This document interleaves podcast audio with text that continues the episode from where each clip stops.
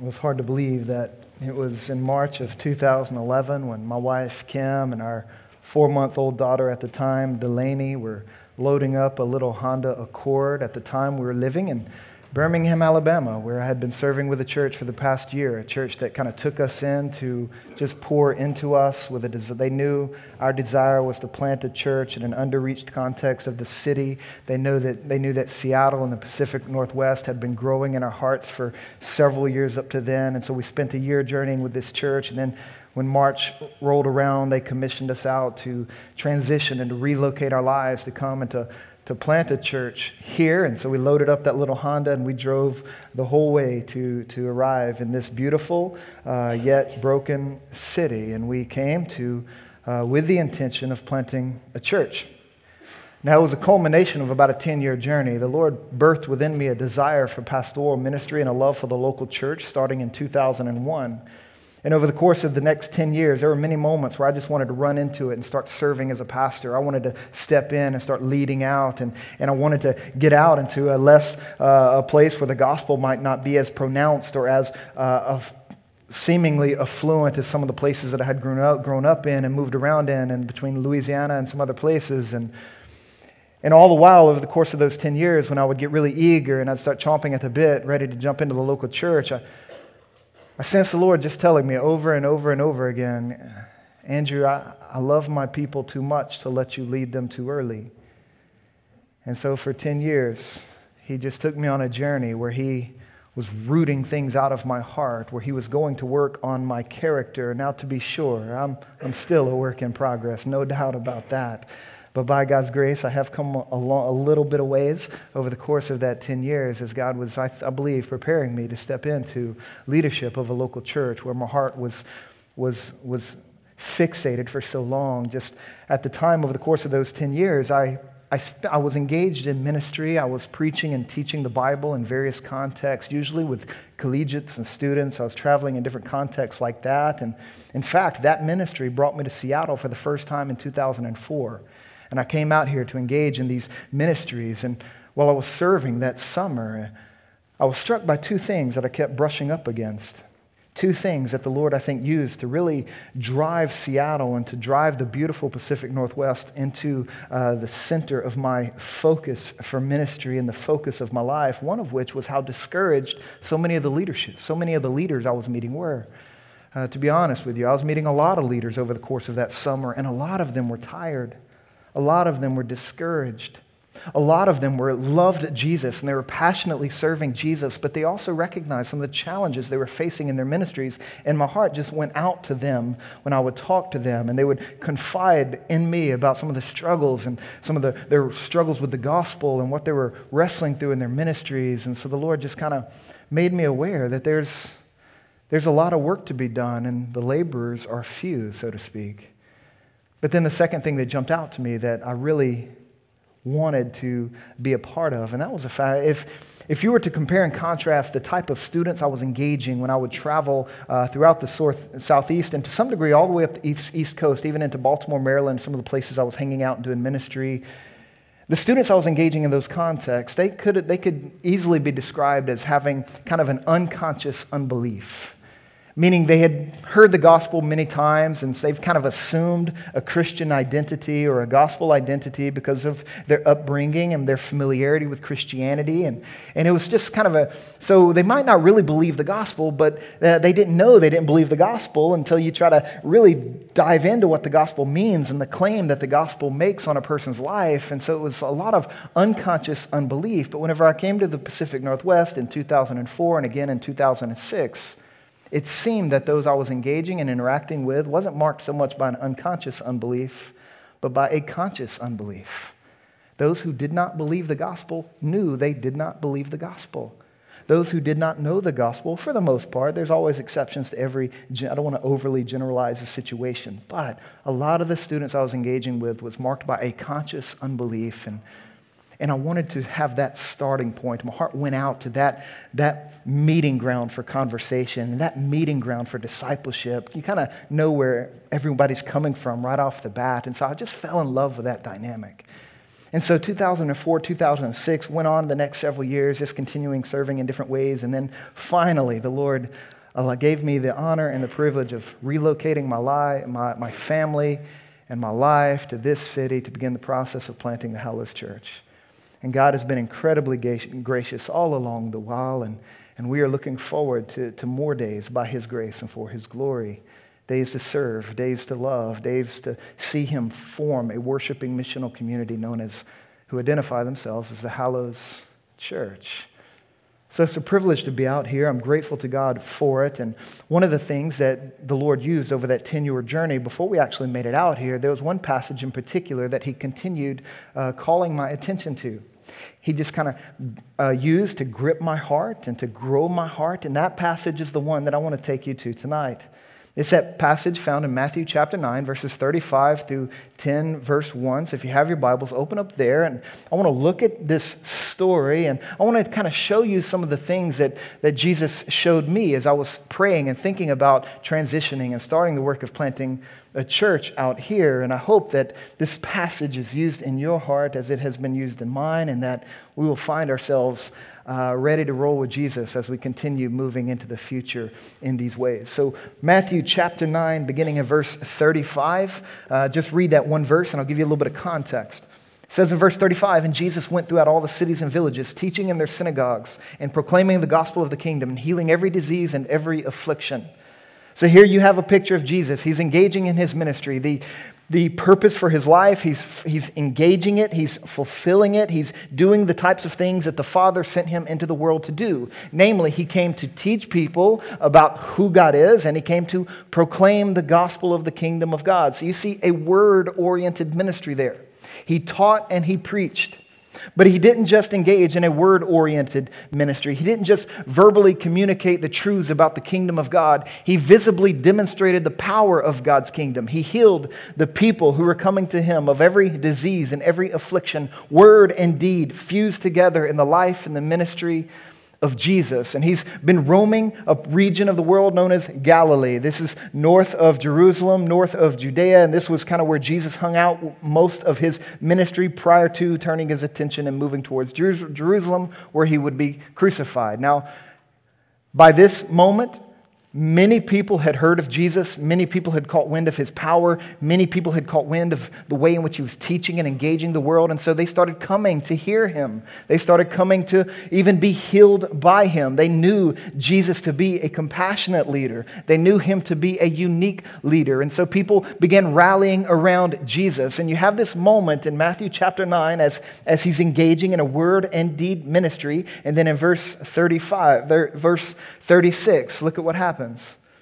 It says, And when Jesus saw the crowds, when he saw the people who were coming to, to hear him and to be healed by him, he had compassion for them because they were harassed and helpless, like sheep without a shepherd. Then he said to his disciples, You know, the harvest is plentiful, but the laborers are few.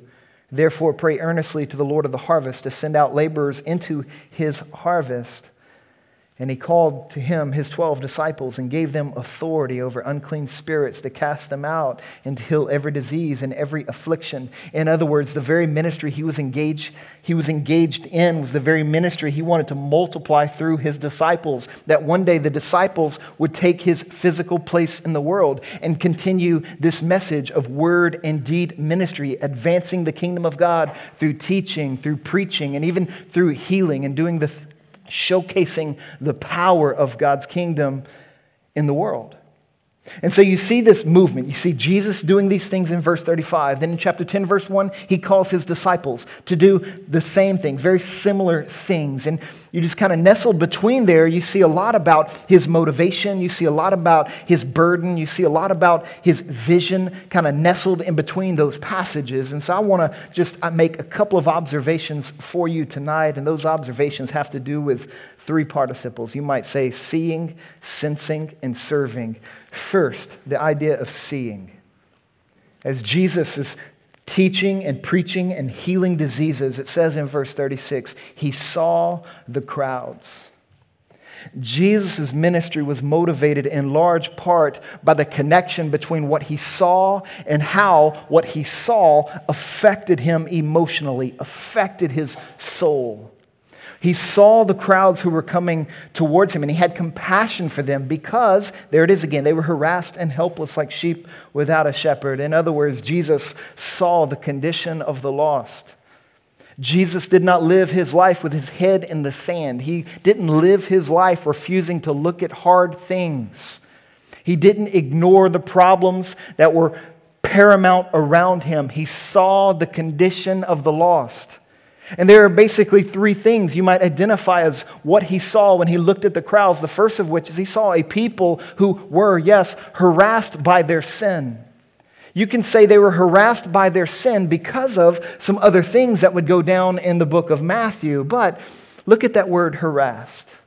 That word harassed is a colorful word. It's a word that should provoke something in us. It's a word that could also be translated to, uh, it, it meant to be beaten up. It was a word that meant to be battered, meant to be mangled. It's a word that conveyed this image of being ripped or torn or skinned alive. It was an image of devastation. This word was used in Judges chapter 4, verse 22 to describe what happened to a man who had a temple, uh, a stake driven into his temple. It's that type of harassment. It's an image of devastation, it's an image of harm. And for him to say this about the crowds was an indictment on the religious leaders. Because the religious leaders weren't helping things out. This is why we can say they were harassed by their sin. Because if you look further in Matthew's gospel, you hear some of the things that Jesus says about the religious leaders and how he's not helping them deal with their fallen condition. He's not they're not teaching them about the kingdom of God. They're not teaching them about how God's grace will lift us and liberate us from the harassment of sin in our lives. Matthew chapter 23, verse 4, for example. Jesus would indict the religious leaders, saying, These guys are just tying up heavy burdens hard to bear and lay them on people's shoulders. You see, I think deep down inside, we, we know we're flawed. Sin is the easiest reality to prove in the universe, perhaps. Deep down inside, we all know we're flawed. We all know we have character flaws and sin struggles. And, and these people knew it too. And the religious leaders who were commissioned by God, so it seemed, to represent God to them and to help them navigate their broken, fallen, sinful condition, all they did was make things worse. Because when these people would come to them for help in the synagogues, all they would hear, it seems, were laws that they could not fulfill. All they would hear is standards of righteousness that they could not reach on their own. And so this burdened the people even more. So much so that in Matthew chapter 23, verse 13, Jesus would actually say these religious leaders are shutting the kingdom of heaven in their faces. They weren't being served by the religious leadership in the first century. No wonder they flocked to this Jesus who was communicating a different message no wonder they flocked to this Jesus who was indicting the religious leaders while showing another way, telling people to do what he would tell them to do in Matthew chapter 11, verse 29, a Jesus who would say, Come to me. You're struggling with sin, come to me. You're burdened by sin, come to me. Don't go to a law. Don't go to a rule. Don't go to a religion. Don't go to a building. I want you to come to me. I want you to step into a life changing, liberating relationship with me. Come to me, all who are heavy laden, and I will give you rest. Take my yoke upon you and learn from me, for I am gentle and lowly in heart, and you will find rest for your souls. For my yoke is easy and my burden is light. Why is that? Grace. Why is that? Gospel. Because Jesus would live the life that none of these people in the crowd could ever possibly live. Jesus would die a death that would work something salvific for all those who would trust in him. Jesus, who would then rise from the grave, bringing liberty for the captives, those who are oppressed and harassed by sin. Jesus lives, dies, and rises again to lift that burden and to bring liberty to our lives. So he saw people who are harassed by their sin, but it's not just sin that's, that's a problem, right? He doesn't just see people who are harassed by sin, he sees people who are helpless in their sufferings. You see, sin and suffering, although we can't draw a tit for tat relationship with particular sins in our lives and particular sufferings in our lives, that would, that's nonsense. We, we don't want to do that. But we do recognize that there's a relationship between the reality of sin and the reality of suffering in the world. And so, as these crowds came to Jesus, he not only saw a people who were harassed by their sin, he saw a people who were helpless in their sufferings. Their bodies were falling apart. They were sick. They were dying. They were hungry. They were impoverished. He saw people who were helpless in their sufferings. And again, what compounded the problem for them was that the religious leaders couldn't do anything about it. In fact, the religious leaders compounded the problem because in their minds they thought, well, if a leper comes up to them wanting help, they're going to turn and run in the opposite direction because they had this idea that if they come in contact with a person who is sick, then that sickness would transfer to them and that would defile them, and then they would not be qualified to enter the synagogue and worship with God's people on the Sabbath day. And so the religious leaders could not help the suffering people that Jesus is seeing in this moment. So he sees a people who are helpless in their sufferings. They cannot overcome the struggles of life in a fallen world. And then he goes on. You might say, not only are they harassed by their sin, not only are they helpless in their suffering, he saw a people who were hopeless in their separation. This was a people who were hopeless in their separation. This is why he would go on to say, not only, not only are they harassed and helpless, he then describes them, get this, like sheep without a shepherd. They were like sheep without a shepherd. They have no leadership. Nobody's loving them. Nobody's caring for them. Nobody's helping them. They are like sheep without a shepherd. Now, you know, I'm sure, that sheep are the dumbest creatures on the face of the planet. A sheep without a shepherd is a, is a bad thing to be because sheep cannot take care of themselves. They cannot forage for food. They cannot defend themselves from attack. Sheep are utterly vulnerable. Sheep are utterly helpless. They, they can't take care of themselves. So if they're without a shepherd, they're in a pro- they have a huge problem. And so I find it interesting that one of the most common metaphors God uses in the Bible to describe people like you and me sheep. And the vast majority of people that we're going to come in contact with in this city are sheep without a shepherd because the vast majority of people that we're going to come in contact with on a daily basis do not know the good shepherd, the one who is willing to lay down his life for the sheep, the one who lived and died and rise again, the one that we're worshiping and serving as a community of faith. And, and so we, we, we want to understand what it means for people to be hopeless in their separation from the shepherd. We, we want to feel the weight of that. We don't want to ignore that. We don't want to put our head in the sand about about that. We want to, our eyes to be open so that we can see the types of realities that Jesus sees when he looks upon the crowd. He sees a people harassed by sin, helpless in suffering, and hopeless in their separation. And so you get this rhythm where he talks about sheep at the end of verse 36, but then in verse 37, he shifts the metaphor. He's no longer talking about sheep and shepherds, he talks about a harvest field. And at first glance, it's a very positive image. He's saying the harvest is plentiful. There are a lot of people who need love. There are a lot of people who need, who need redemption, who need to come to the flock, who need to understand the kingdom of God. He sees all this potential, but he doesn't just see potential when he looks out on the harvest field, he, he sees something else as well. And to understand this, I'm going to need you to do a little exploration with me in the Bible because that image of a harvest field isn't always a positive image in the, in the scriptures. In fact, the vast majority of times the harvest is referred to in the Bible is not referring to something positive, it's referring to something that should bother us. It's referring to something that should uh, cause compassion to swell up within us. Let me show you some examples. Isaiah chapter 17. If you want to turn back to Isaiah, feel free to do so. These passages will pop up on the screen. Isaiah chapter 17, verses 10 and 11. Listen to the language of the prophet.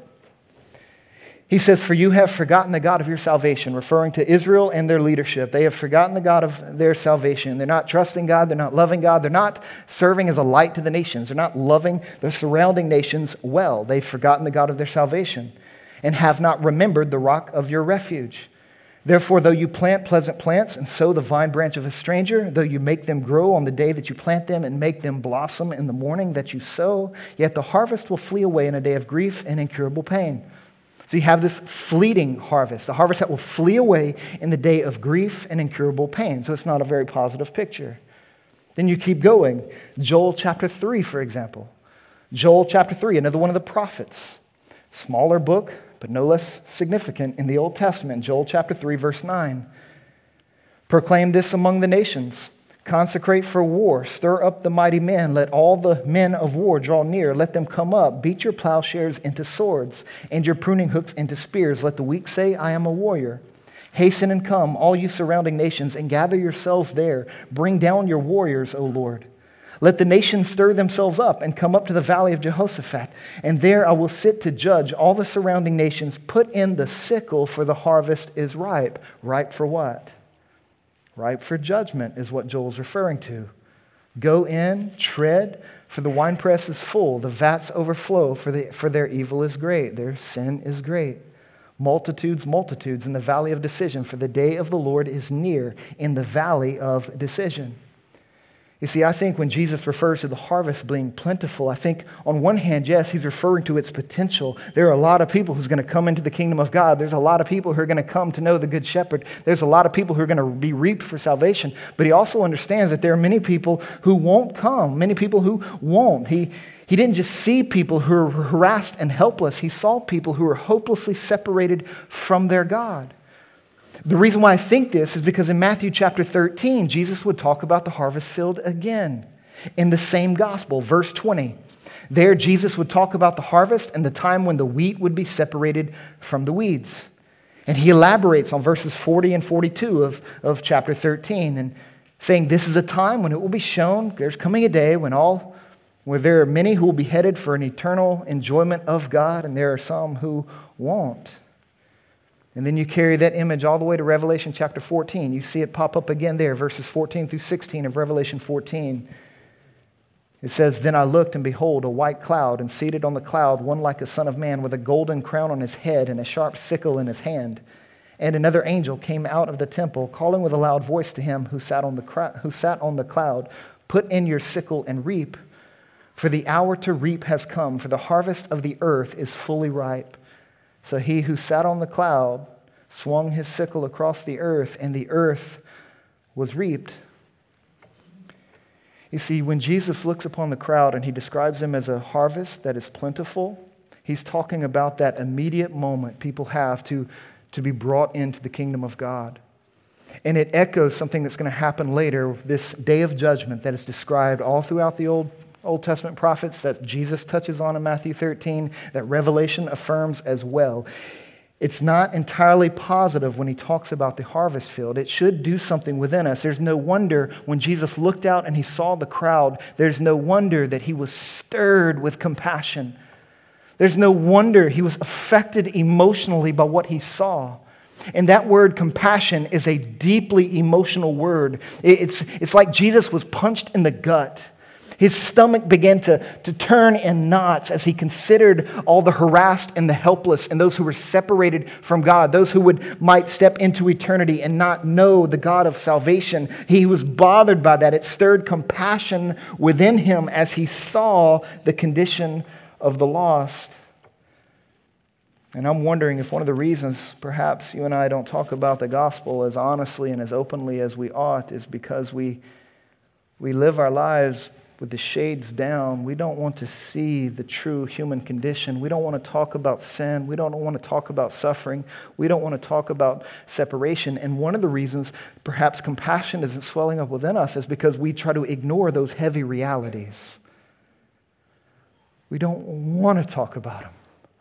So we escape from them by not being honest about the Bible, not being honest about the scriptures. We, we try to escape these hard truths. And, and so it's no wonder that we can walk down the street day in and day out and not be moved by the sea of humanity that we see and not be stirred to compassion over the fact that there are people who are harassed by sin, who are helpless in their sufferings, people who are hopeless right now without Christ. And yet, here, you and I come in here week after week and we sing and we celebrate the gospel. We go into our missional communities and we encourage one another with the gospel. But how often are we moving in light of that reality? reality, all the other avenues and on all the other moments of our weekly lives.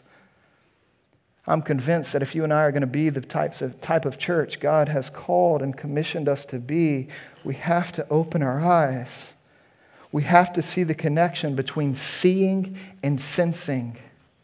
But in order for seeing and sensing to arise within us, a supernatural awakening needs to happen. We, we need Jesus to open our eyes to see what he sees. We need Jesus to stir our hearts to feel what he feels. We don't want to be afraid of the hard emotions of life in a fallen world. We want to feel them. That word compassion that Jesus is feeling, it literally means to suffer with. Jesus began to suffer with the people he was watching. He began to hurt for them. He began to bear their burdens. He began to suffer with the crowds that he saw. There's a connection between seeing and sensing, and we need that same connection to be supernaturally wrought in our hearts as well. There was a guy who wrote a book called My Name is Asher Lev, and he describes what happened in the life of an artist who who experienced this relationship between seeing and sensing, a day when something began to click within him and he began to, he, he, he began to feel what he saw. And there's a moving passage in the book where this artist, one of the characters, is sitting at his dinner table and he looks across the table at a familiar scene, his family, people he's seen every day of his life. But in this one moment, he looks up, he looks across the table, and things begin to change. A connection is drawn between what he saw and what he sensed. And this is how the author would describe it. He would describe it this way That was the night I began to realize that something was happening to my eyes. I looked at my father and saw lines and planes I had never seen before. I could feel with my eyes, I could feel with my eyes moving across the lines around his eyes and into and over the deep furrows on his forehead. He was 35 years old, and there were lines on his face and forehead. I could feel the lines with my eyes and feel, too, the long, straight, flat bridge of his nose, and the clear darkness of his eyes, and the strong, thick curves of the red eyebrows, and the thick red hair of his beard graying a little. I saw the stray gray strands and the tangle of hair below his lips. I could feel lines and points and planes. I could feel texture and color. I felt myself flooded with the shapes and textures of the world around me. I closed my eyes, but I could still see that way inside my head. I was seeing with another pair of eyes, another pair of eyes that had suddenly come awake. And we need God to give us another pair of eyes another pair of eyes that will suddenly come awake, a pair of eyes that will cause us to sense that which we see. Because not only did Jesus see the condition of the lost, he felt compassion for the lost. There was a connection between his seeing and his sensing. And I pray that by God's grace, there would be a connection in ours as well. So we experience this thing called compassion, this idea of suffering with. And, and you know as well as I do that compassion simply felt does no one no good. Which is why compassion doesn't simply mean to suffer with. Compassion in Jesus is really what kind of drove him in his ministry. His compassion led to tangible action. His compassion is what sustained him to endure all that he would endure. His compassion is what would cause him to minister to the crowds when they would come to him and he wouldn't bail on them. It's compassion that drove him to the people, not away from the people like all the other religious leaders were doing. It was compassion that drove his tangible action. And you see tangible action displayed in this text. What's he doing? He's teaching, that's tangible. He's proclaiming the gospel of the kingdom, that's tangible. And he's healing diseases and liberating those who are afflicted. Tangible action. But not only does it come in those forms, you see tangible action in his compassion by how he's investing in his disciples. He's multiplying this ministry, or he intends to multiply this ministry in those who are following him, saying, I'm going to pour this reality into you so that it can flow through you to others. Because the reality is, there are more people here than I can care for. So I need my people, I need my disciples, I need those who would later become the church to step up and be gripped by a similar compassion, driving their tangible action. But of course, you and I know that Jesus' tangible action did not just simply center on teaching and preaching and, and healing those he healed in the Gospels. His tangible action ultimately comes to a climax when he goes to the cross. And there he would suffer with. There he would suffer for. There he would take on our sin, take on our suffering. There he would take our place as sheep without a shepherd, as he would endure the forsakenness of his father on the cross for our redemption. This is exactly what Isaiah 53, verse 4 is getting at. Isaiah 53, verse 4. Let me share it with you. Listen to the language compassionate act, tangible action, the compassion of Christ. Verse 4 Surely Christ has borne our griefs and carried our sorrows. That's suffering, right? Yet we esteemed him stricken, smitten by God, and afflicted. Remember what he cried out on the cross My God, my God, why have you forsaken me? Remember how he went through hell on the cross. That's what Isaiah is predicting there. Then in verse 5, but he was wounded. Wounded for what? Our transgressions, our sin. He was wounded for reasons that are tied to our culpability. He was wounded for our transgressions. He was crushed for our, here it is again, iniquities. And upon Christ was the chastisement that brought us peace. Get this, and with his stripes we are healed. You go one step further. Listen to this.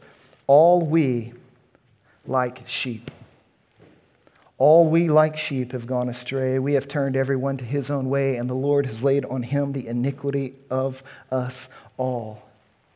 You see, when Jesus looked out over the world and he saw humanity harassed by sin, helpless and suffering, hopelessly separated from the Father, Jesus would step into our shoes and he would identify with us in such a way that when he'd go to the cross, he would take all of that from us he would liberate us. He would save us. He would redeem us. He would ransom us, all driven by compassion, all driven by the tangible action of the gospel. This is precisely what Jesus has done for us on the cross. And here, you and I sit tonight benefiting from his life and his death and his resurrection.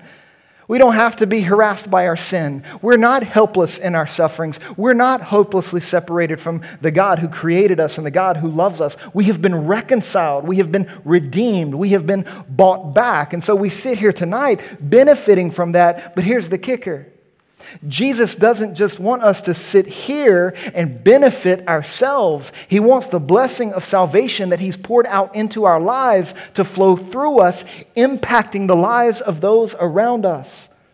The harvest is plentiful, but the laborers are few. So when you look at what Jesus is seeing and sensing in Matthew 9, then you move to verse 37 and you see what he begins to do about it. He sees the crowd, he senses compassion for the crowd. And then he begins to set in motion a plan to serve the crowd. And you get this dynamic of Jesus empowering his disciples to care for those who are hurting, to care for the lost. This is exactly what he does in verse 37. As his compassion is swelling up in him, verse 37, he turns his attention and speaks to his disciples. And notice what he does, because what he does is counterintuitive. What he does is what some of us would probably chide him for doing if he were alive today. Because if you and I are going to stand in front of a sea of humanity, harassed by sin, helpless and suffering, hopelessly separated from God, you would think the goal would be then to, okay, let's create a nonprofit who can go and exercise justice and walk humbly and extend mercy. Let, us let's, let's go and, and do something directly for those who are harassed and helpless and hopeless. But that's not what Jesus does. Instead, when he turns his attention in verse 38, verse 37, he says to the disciples, The harvest is plentiful, but the laborers are few. Therefore, what? Therefore, pray. The first thing he does, he tells his disciples to pray, but notice who they're praying for. They're not praying for the people, they're not praying for the crowd, they're not praying for the lost. Instead of praying for the lost, he tells his disciples, a primary way in which you are going to care for the lost is by praying, get this, praying for the church. We care for the lost not by praying for the lost ordinarily. We care for the lost by praying for the church. Jesus says to pray for laborers to be raised up, pray for people to go and to engage. You're going to care for the lost, not by praying for the lost, but by praying for the church. And that is so counterintuitive that is so counterintuitive because if we see hurting people, we want to pray for them, right? We want to pray for their needs to be met. We want to pray for food to be given to them. We want to pray for someone to share the gospel with them. So, so we tend to pray for the lost, but Jesus here is saying, no, when you see this and when you sense that, the way you're going to care for them is by praying for the church. And that's counterintuitive, I believe, because there's no risk in praying for the lost. There's no risk in praying for those who are harassed, helpless, and hopelessly separated from God. There's no risk in praying for that. You can pray for that from a distance. You can pray for that all day, every day, but there's no risk inherent to that prayer. But if you start praying for the church, all of a sudden you're stepping into a world of risk. Because all of a sudden you're opening yourself up to being the answer to the, to the prayer you are praying. You pray for the church, you're going to risk being called and commissioned by Jesus to answer the very prayer you're praying. And this is exactly what goes down in chapter 10, verse 1. Chapter 10, verse 1, Jesus turns his attentions to the disciples. He calls to him his 12 disciples and gave them authority over unclean spirits to cast them out and to heal every disease and every affliction. He pray, saying, Pray for the church, and as you pray for the church, you will find yourself soon, very soon, participating in kingdom activity. So, if you want to be a casual, nominal follower of Jesus, just kind of coasting through life in, a, in, this fallen world, living with your head in the sand, ignoring the harassed and the helpless and the hopeless around you, don't pray for the church. But if you want to sync up and sink in with the mission of magnifying and multiplying the gospel through this city to the ends of the earth, start praying for the church. Pray for more laborers to be raised up. Pray for more leaders to be mobilized by the power of the Spirit with the gospel and for the gospel to go and to engage. Let's pray for that. And as we pray, let's find ourselves participating in the very harvest field we're praying for. This is why it's a risky prayer. It's also risky because it's easier for you and I to sit back and to complain about the church than it is to pray for the church. It's far easier for us to sit back and point the finger at the church saying, well, you guys aren't doing this, or you guys aren't doing that, or you guys, I don't hear this, or I don't see that. And so we just kind of complain about the church. Now, there, is, there are moments when we need to call the church into a deeper obedience to the gospel that they believe in. But if you're complaining without praying, you're not doing anybody any good, not even yourself. If you're complaining without praying, you're just hurting yourself. Certainly not helping the church. So, what we want to do as people who see and sense, who begin to care for the lost, who are stirred up with compassion, tangible action, we want to start praying regularly for the church, praying for God to send out laborers into the harvest field, praying for God to mobilize more disciples in our community to go and to help and to speak the gospel and to show the gospel, to engage in a ministry of word and deed. Ultimately, what ends up happening, if you start praying for the church, you will then become the church. You'll start caring for the lost simply by being the church. I'm convinced that so many of us have an unbiblical understanding of what the church is. We, we build those, these buildings, we rent them out, we are given them in West Seattle, whatever the case may be, and all of a sudden we start thinking that church is about going somewhere on Sunday, that church is a place that you go to.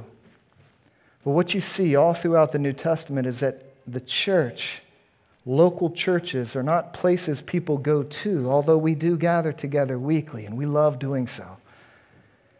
A church is ultimately people who are going and engaging, who are being, who are living full throttle, engaging in ministries of word and deed, imitating Christ in union with Christ. That, that is who the church is. The church for us is not where we go on Sundays, the church for us is our very identity. If you want to complain about the church, recognize that you are the church. So you're just beating yourself up. If you see a problem or a hole or a lack of something in the life of a church, maybe you are the one who are to step up and to fulfill that void, meet that need. Stop sitting back on your heels waiting for everybody else to do something. Take initiative, be proactive, let your burden give birth to vision, and then mobilize to action in faith, by grace, in humble community with your church, and go do something about it. We care for the lost when we learn how to pray for the church rather than complaining about the church. And we care for the lost when you and I stop going to church and we start being the church. And we allow the, what we do together on a weekly basis to thrust us outward, to thrust us out into the city, to love and to serve and to care in word and deed. That word send in chapter 10, verse 1, it literally means to thrust out. It's a violent image. Jesus threw the disciples out into the crowd, saying, Go, help, serve, love, lead, speak, show. And that's essentially what I hope happens every time we gather together on a weekly basis. We come together, we engage the gospel together, we grow together, we nurture one another, we sing praises to Jesus. We are transformed in the worship that we engage in together. But ultimately, as we do that, we want that to thrust us outward so that we go and we seek to bless the city that we live in being the church that God has called and claimed us to be. And so, one of the things I want to help us do, or one of the things I want to challenge you guys to do as we as we kind of wrap this up tonight, as we think about walking into the future by faith, is that I want to encourage each of one of each and every one of you to, to join me in praying a 938 prayer.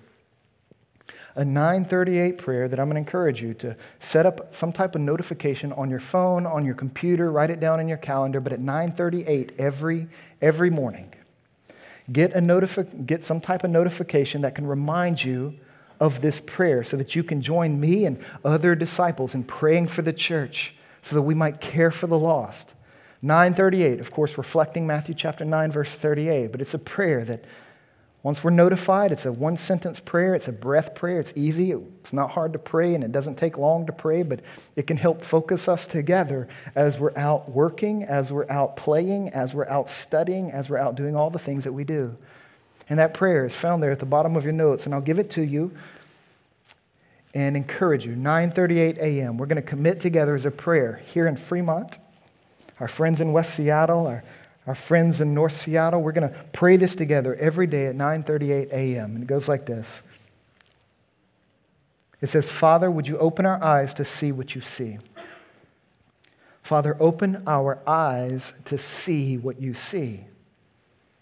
Stir our hearts to feel what you feel. And then empower our lives to serve as you serve in word and deed. It's a simple prayer. It's a risky prayer. But it's a prayer that I want every disciple among us to be praying at 9:38 a.m. every morning and let's see how Jesus empowers us to be the people he's called and claimed us to be. We're here for a reason, we're here for a purpose. Let's maximize it. Praying, Father, open our eyes to see what you see. Stir our hearts to feel what you feel and empower our lives to serve as you serve in word indeed. Let's pray. Heavenly Father, would you do just that in us? Would you do that for us? Would you do that through us? Would you open our eyes to see what you see? Would you stir our hearts to feel what you feel? And would you empower our lives to serve as you serve? Give us grace to be a people together in this city who are making much of the gospel through word and deed, blessing this beautiful yet broken city that we live in. Nestled in a beautiful yet broken world, we pray that you would give us grace to magnify and to multiply your gospel through this city to the ends of the earth so that people can be cared for. God, I ask and I pray this all in Jesus' name. Amen.